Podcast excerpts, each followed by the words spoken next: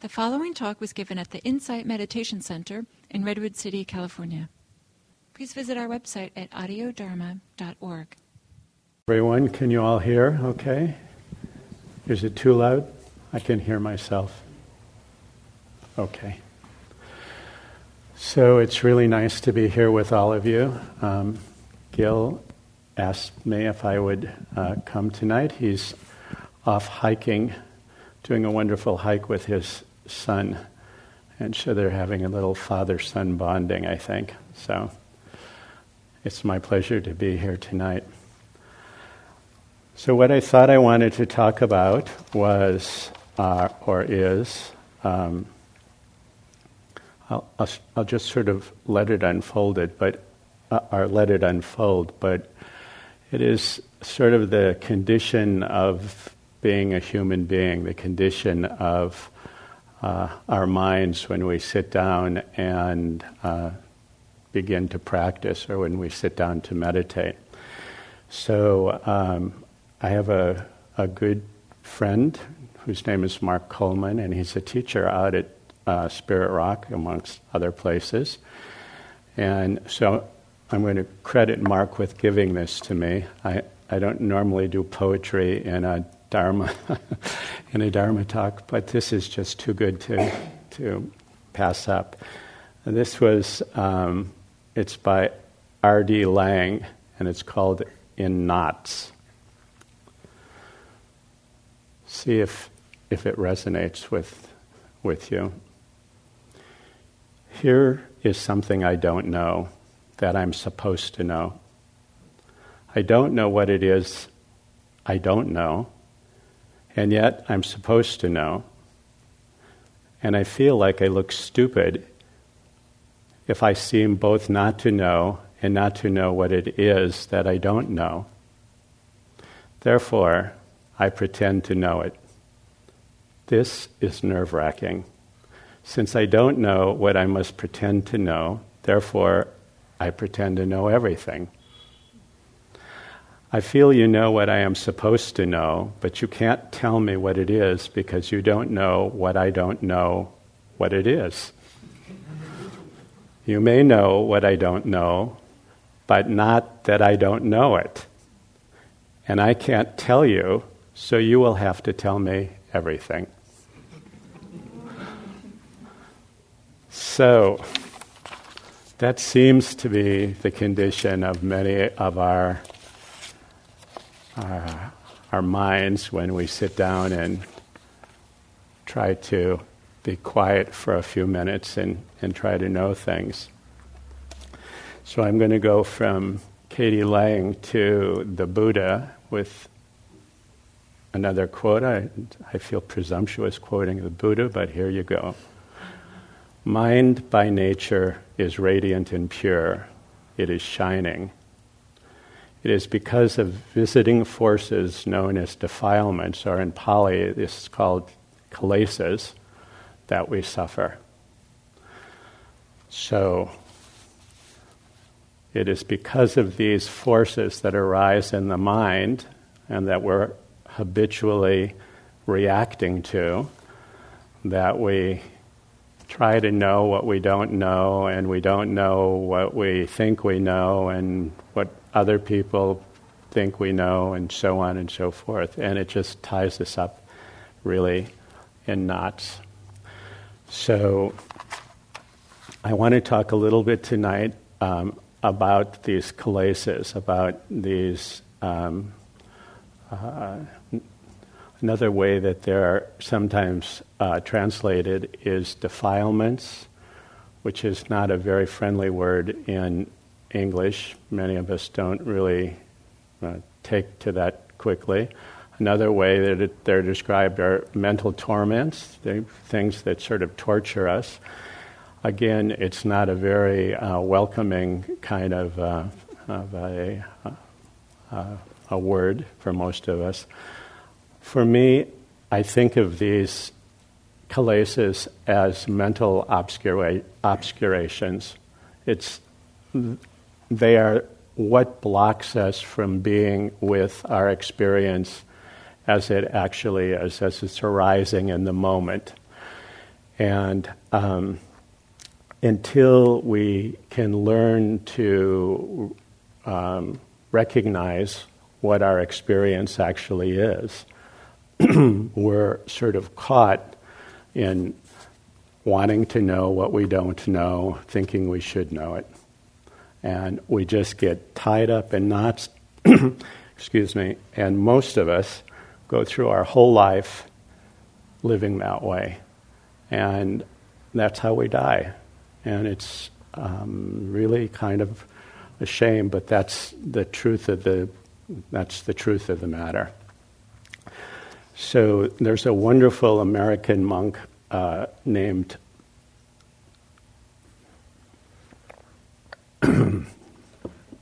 Bhikkhu Bodhi, who says, uh, I love this, that in order to become free, there are two things that are, are required.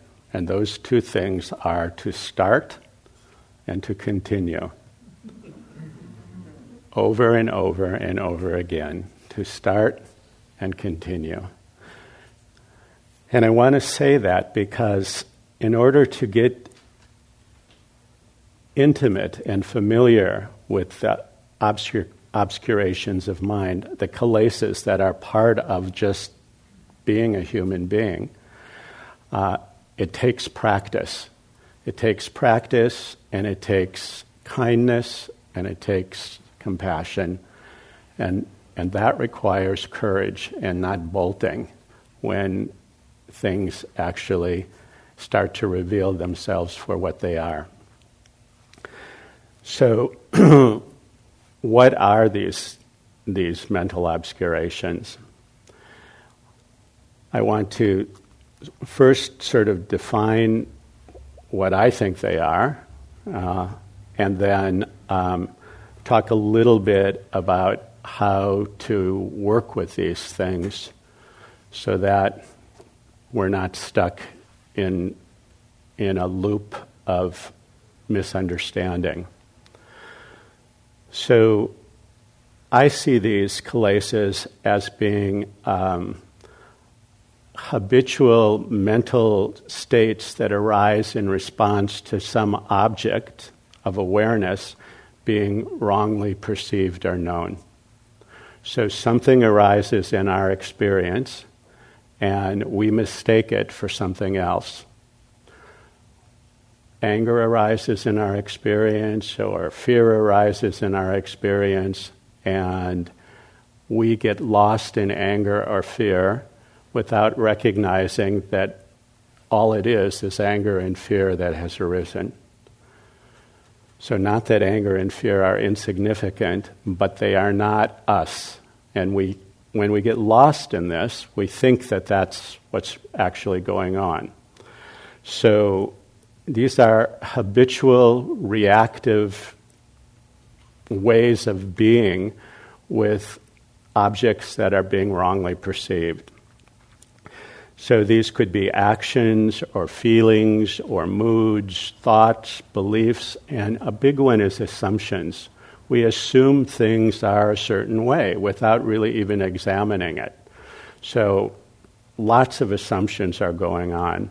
And these things arise out of attachment, aversion, or delusion, out of wanting, out of not wanting, or out of not knowing what the heck is going on, just like the poem said. I love this poem because it set my whole talk up. So these kilesas are, um, are these mental obscurations. They're actually fed by the restlessness in our mind. Um, this is sometimes experienced as uh, aimless, you know, just the mind just wandering around aimlessly.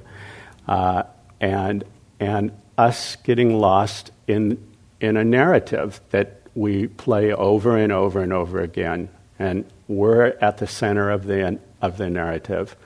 It's a narrative about me, mine, what I want, what my preferences are, how I want to look, how I don't want to look, etc., etc., etc. So um, there's this kind of this restlessness that I think most of us, unless I'm somehow unique, uh, experience in, in when we stop and are quiet enough for a, a few moments to actually encounter our mind. And sometimes this restlessness is so um, unpleasant that uh, it turns into a kind of, it gives rise to a resistance within us to be with the truth of the fact that it's restlessness that's there. And so there's this resistance to our present moment experience. Are you tracking with me? Does this make sense? And when we resist our experience, we get lost. We, we lose touch with awareness that knows restlessness. We think something else is going on. And sometimes the way that this comes across to us, or sometimes the way that we can um, touch into it, is to actually feel in our body a kind of contention, a point of stress, a kind of knot, something sort of, it's like a red alert, something goes up, off, and we know that something's just not right. And so there's this rub, this place of meeting, this point of, of stress that may not be actually known. It may be so unpleasant to us, we may be so aversive to it, that we have such a habit of turning away that we just bolt automatically and go into the default mode that we live in under our normal day to day sort of existence. But that point of stress, that place of rub, is actually the gateway to deeper insight and the, da- and the gateway to a kind of freedom that we can really begin to experience that actually transforms our experience and therefore transforms our life. So, all of this can sound sort of very um, heady, and it is when you're trying to talk about it, but it's something that we experience directly. And, it's, and I'm not talking about trying to understand it intellectually, but I, I'm trying rather to point us right into our heart, right into the place where we feel what we feel. Because I have a story about my fear or my anger or my whatever it happens to be, and you each have your own story about that. But underneath the content of our stories is the actual process of the experience of suffering.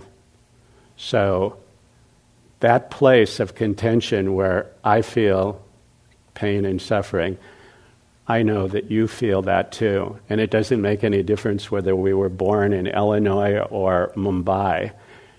This is true. This is just part of what connects us as human beings. So it's, it's important to realize that this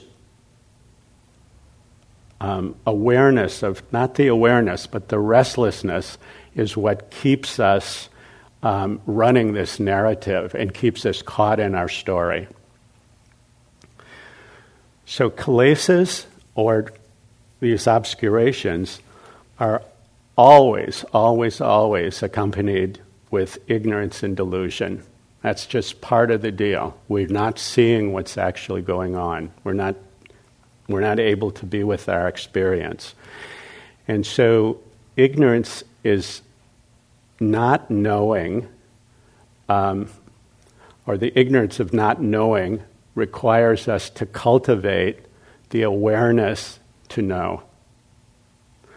So we, we begin to realize that we're we're actually not knowing that we're able to meet our, or uh, we're not meeting our experience authentically, and we recognize we're not doing that. And so, what is required here is to cultivate the kind of awareness that knows experience directly. It's a little bit subtle, but I, I, I, am going to repeat that because it's worth, it's worth saying again. So, the, the ignorance of not knowing what's actually going on requires awareness to know. So, if I asked you all to close, indulge me for a moment, close your eyes just for a moment, if you feel safe doing so. Thank you. And now um, stop being aware.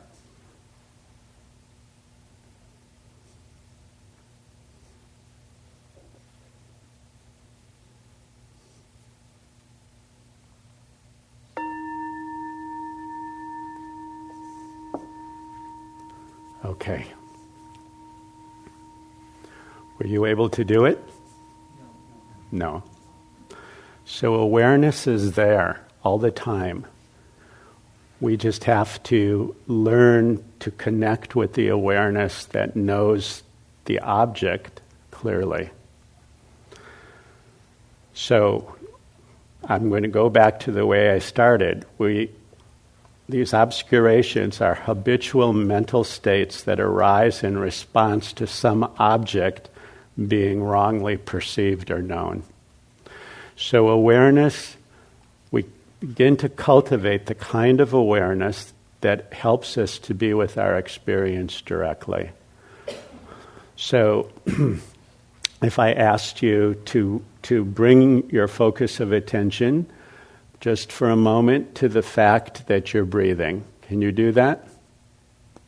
Does everyone know they're breathing? Okay. So we've been breathing the entire time that we've been sitting here since we walked into the room, and hopefully we'll all be breathing when we walk out of here. But we're not always aware that we're breathing.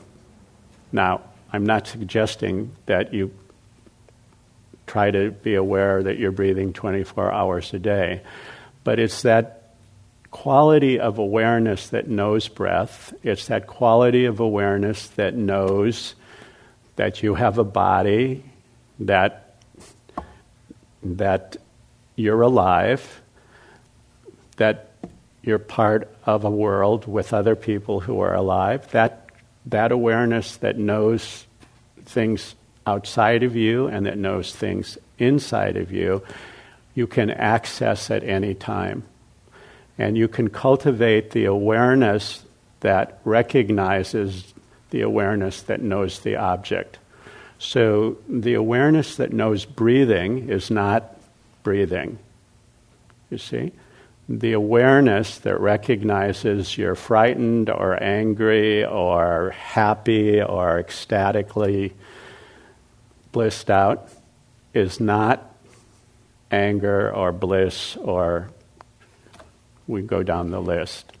That awareness is completely non judgmental and it's unconditional. It simply meets experience as it is. So, that might be another way of describing mindfulness, the practice that we do here at IMC. This quality of awareness is something that needs to be cultivated. It takes practice to be able to do it. And so, as Bhikkhu Bodhi says, in order to free ourselves, we have to do two things. We have to start and continue. And when we lose awareness, it is not the end of the story. It simply means that we're human beings, welcome to the human race, and we start and continue again. The longer we can be with our experience in a direct way, in a more continuous way, the brighter and clearer our minds become, and the freer our hearts become or open. So, the kilesas are always accompanied by ignorance and delusion. And the delusion of not seeing things the way they are requires clear seeing or insight wisdom to cut through this delusion. So that's what we're practicing here. We're learning how to just calm the mind down long enough to begin to see what's actually happening within us. You see? And sometimes we nail it, a lot of the times we don't. And it's just part of the package, it just goes with the territory.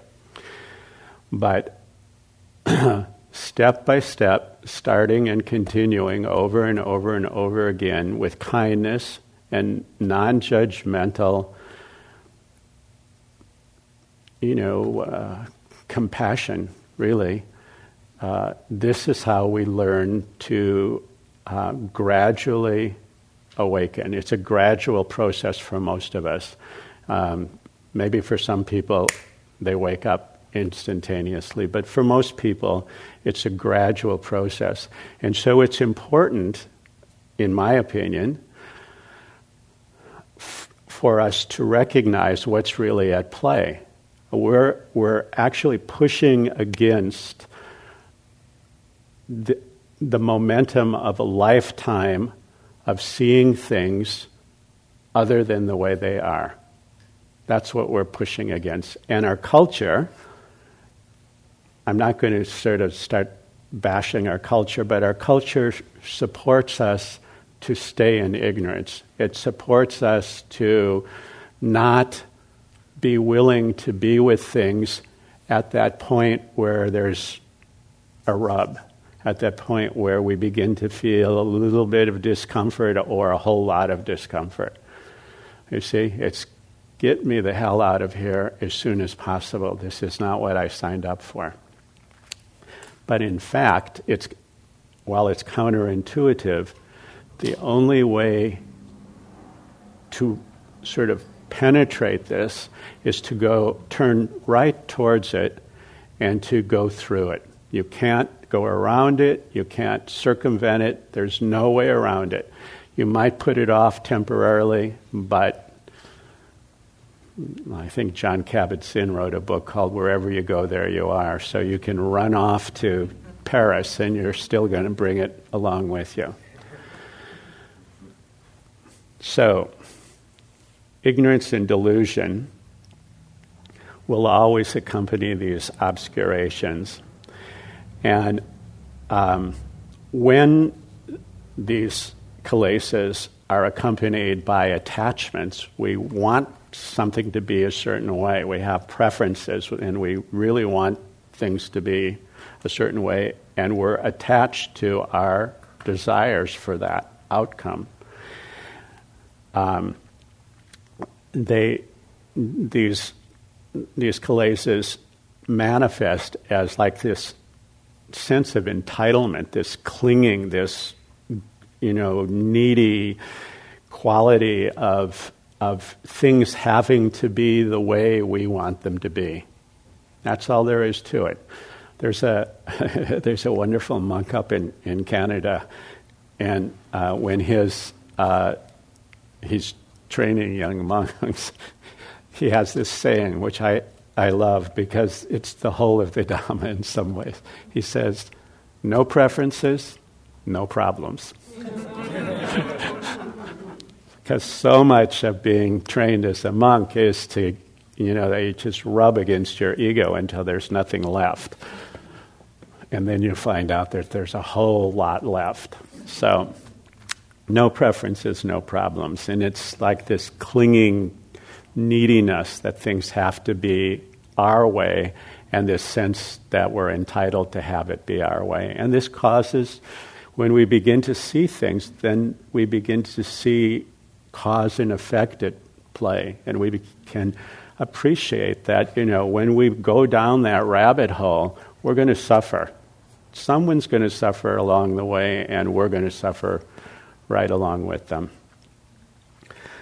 So, when the kilesas are accompanied by, you know, not wanting or aversion, they manifest in some really nasty ways. They can manifest as anger or hatred or rage or violent striking out physically or verbally.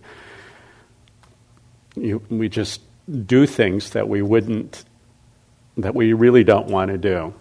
You see, and it can be some. Sometimes it just uh, we get mad and we snap at our our kids or our partners or our colleagues or our friends or even at ourselves. And, and this is just, you know, aversion to the arising of these, to meeting this place. And when, and when we internalize that kind of aversion, uh, it becomes oppressive and it shows up as, uh, as being really frustrated. We can really get frustrated we can start to think of ourselves as victims. We're victimized. Uh, we can end up feeling a lot of self pity or despair, or if we're given to depression, we just move off into depression. So, there are neuroscientists today um, down at Stanford and at universities all over the world, actually, not just here at Stanford. But they're just looking at what happens to the human brain and to our um, psychology when we practice meditation, when we practice mindfulness, when we practice, do practices like um, compassion cultivation practices. And, and when we do, we're not, we, people tend to, to um, uh, tend to display, at least, more pro social behaviors. They're not so prone to slipping off into violent, you know, uh, tantrums, or they're not so prone to depression if they're given to go in that direction.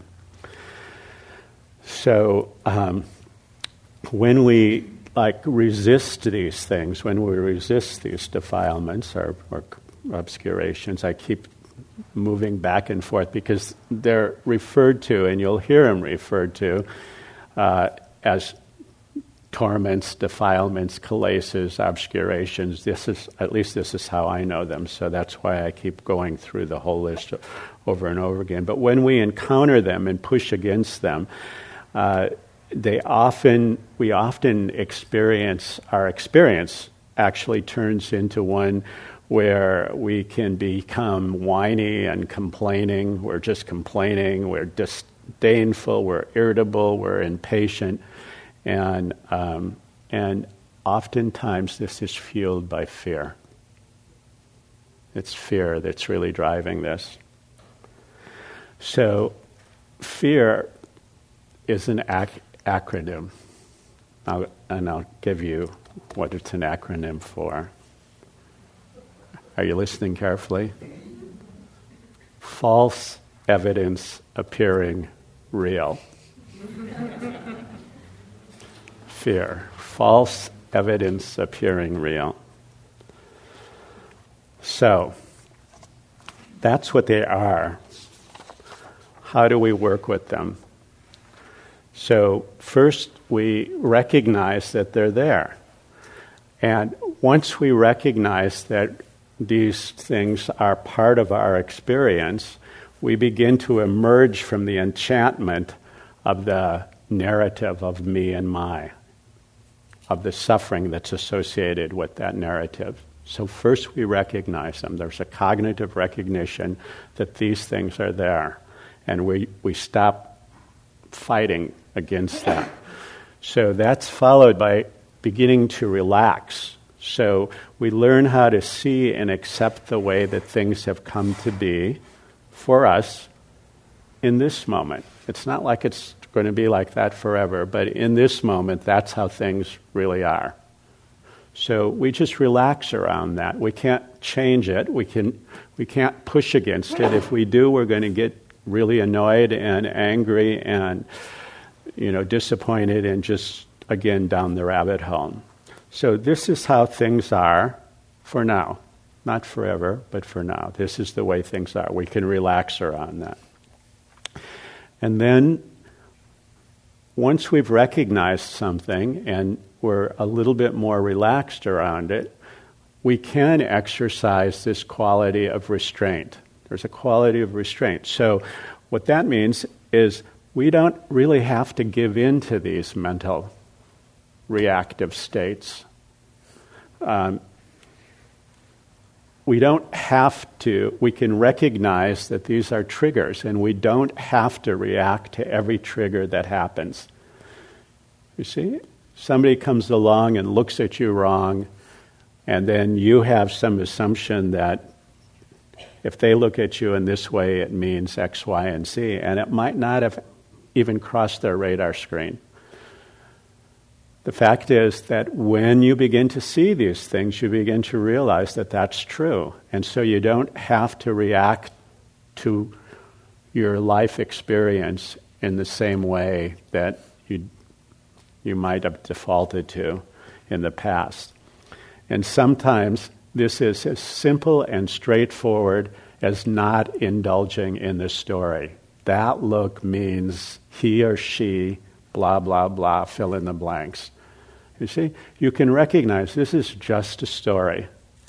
This is nothing more than a story. And if I, if I indulge that story, pretty soon I'm going to get really angry. You see? And again, I'm going to point us back to something that I said a little bit earlier. You can check in with your body because you might miss miss it mentally, but you can check in with your body and you're going to feel something in your body. You may feel some tightening and some contraction, some something's just not right.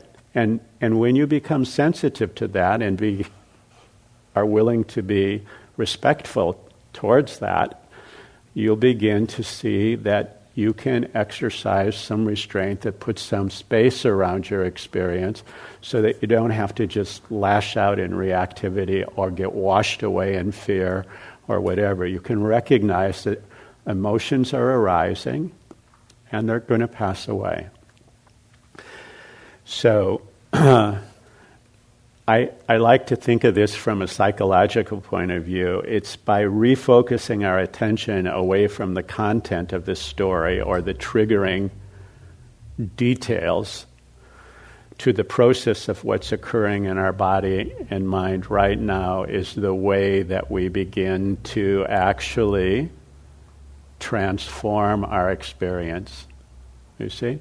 So we it's not like the details of the story aren't true or important. They might be, but the real problem is that we're not underneath being with what's going on in our hearts.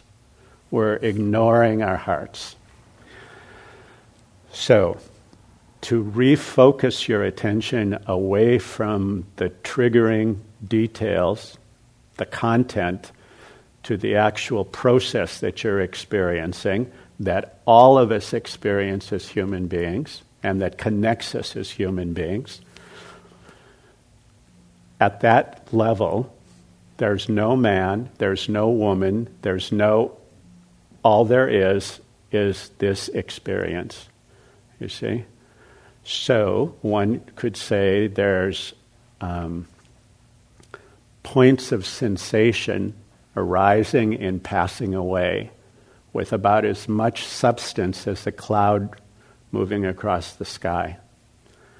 See, if I asked you to close your eyes and imagine your hand, and you did that, you know, would it really be a hand? What you would probably, if you think about it, you'd have your hand is known as points of sensation that are arising and passing very, very quickly. And somehow we associate that with hand.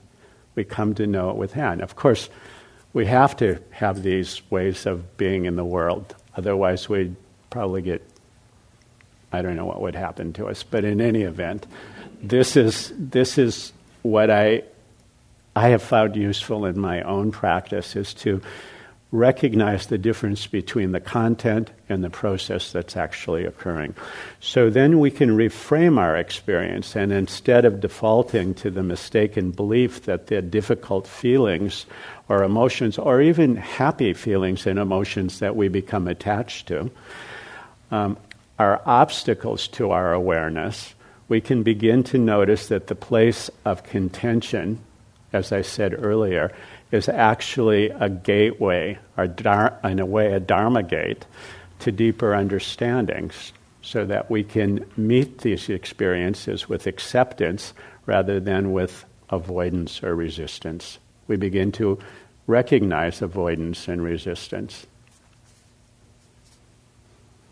I hope this isn't too heady, but really, when you get the direct experience when you have, and you don't have to be sitting on a cushion for 10 years to get this. Everybody gets it, and you get it. Everyone that's sitting in this room gets this throughout your day. You probably experienced it more than once today. So it's just that we have to turn our awareness or cultivate the awareness that recognizes that we know when we know. So um, we can reframe, re- reframe this experience, and then um, we can receive by working with the stressors with a relaxed kind of curiosity and interest rather than aversion or clinging. We begin to see into the very nature of the kilesas or the obscurations. And we can actually use the appearance of these obscurations or the arising of these obscurations as an opportunity to investigate their nature, to get to know them for what they are, so that they're not always fooling us and driving us around like, uh, you know, dogs on a leash or something. So these obscurations are absolutely a natural part of the human experience.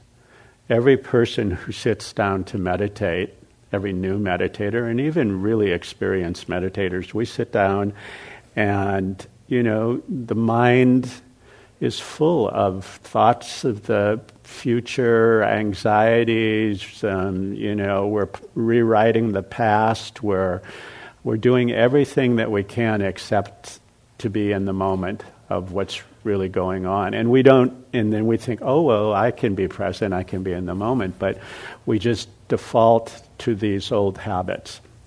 So, to understand that this is just natural, this is part of what it's like to be a human being. So, the reason I say this is it's important to know that these defilements they basic they don't belong to us and they don't define us. See, when we're angry, that isn't who I am. I'm not anger. You know, I'm experiencing anger. When I'm sad or filled with grief or filled with whatever it happens to be, this is just something that's being known. Awareness is knowing, knowing this. You see, this, is, this does not belong to me and it does not define me. It's something that's simply being known. So, when we recognize that and these kilesas appear, instead of like thinking that they're ours and that, that that's how we're defined, they can be a way that we can meet ourselves and others with kindness and compassion, knowing that every single one of us experience them. Experience them. There's not a person alive on the planet that doesn't experience these things. That's just what it's like to be a human being. So, the final thing that I want to say about this is that when we begin to look at these things and investigate their nature, we see in them the three universal characteristics um, of impermanence, unsatisfactoriness, and insubstantial, uh, conditional uh, kind of, uh, of uh, non self sort of experience, or what am I trying to say? The three characteristics are embedded in all of these, uh, in all of the defilements. So they are, by their very nature, impermanent. They are given to causing a lot of suffering within ourselves. And when we look there, because they don't belong to us and they don't define us, there's no us there. So they're really insubstantial. They're really nothing more than points of sensation arising and passing away like clouds in the sky. And once we understand, or we begin to understand the nature of these obscurations, they do begin to dissolve. And we do begin to feel a lot of space around um, our experience that we didn't know before. But it, this, is, this requires practice, it requires patience, and it requires kindness. And it also requires a lot of courage Compassion requires courage. Compassion is not um, wishy washy at all. So, in my own practice, I've, I've validated this over and over and over again that once I see something, once something is seen, it's seen, and that's the very beginning of the change. That's the beginning of the transformation. Once you know something for what it is, even if you slip into the habit of going back and doing it 10,000 more times, once it's known, that's the beginning of the end. You see? Once I recognize anger, instead of just being washed away by anger, just I recognize it as a defilement of mind or a kilesa. Once that's known once, it can never have the same power over me. So, fear is false evidence appearing real. And um, I, I, I, really want to say that when we, we start to practice like this, we can sometimes experience a lot of vulnerability. And vulnerability is basically a sign that we're opening. It can be a sign that we're opening. It is not easy to open it's not easy to be vulnerable, so I caution everyone to be kind and gentle and take whatever steps are appropriate. You don't have to, you know, tackle the giant gorilla. You can, you know, deal with with smaller issues. And as you begin to get stronger, you're able to be with these things in a more stable and clear way, and you you can allow them to sort of wash through you rather than to lock in your psyche and in your psychology and in your physical body as traumas because that's that's what they do so um, if you'll just give me a few more moments of your time i know that we're at nine o'clock I, I want to end with a poem since I started with one. So this poem is called New Beginnings. And I'll read it, but I want you to keep in mind what Bhikkhu Bodhi says. Two things are required to wake up start and continue. So this poem is by John O'Donohue and it's called New Beginnings in out of the way places of the heart where your thoughts never think to wander, this beginning has been quietly forming, waiting until you were ready to emerge. For a long time, it has watched your desire, feeling the emptiness grow inside you, noticing how you willed yourself on, still unable to leave what you had outgrown. It watched you play with the seduction of safety and the gray promises that sameness whispered, heard the waves of turmoil rise and relent, wondered Would you always live like this? Then the delight when your courage kindled and out you stepped onto new ground. Your eyes young again with energy and dream, a path of plenitude opening before you. Though your destination is not clear, you can trust the promise of this opening. Unfurl yourself into the grace of beginning that is one with your life's desire. Awaken your spirit to adventure, holding nothing back. Learn to find, find ease in risk. Soon you will be home in a new rhythm, for your soul senses the world that awaits you. So may, may you all rejoice in a brave new world. Thank you. Thank you for your attention.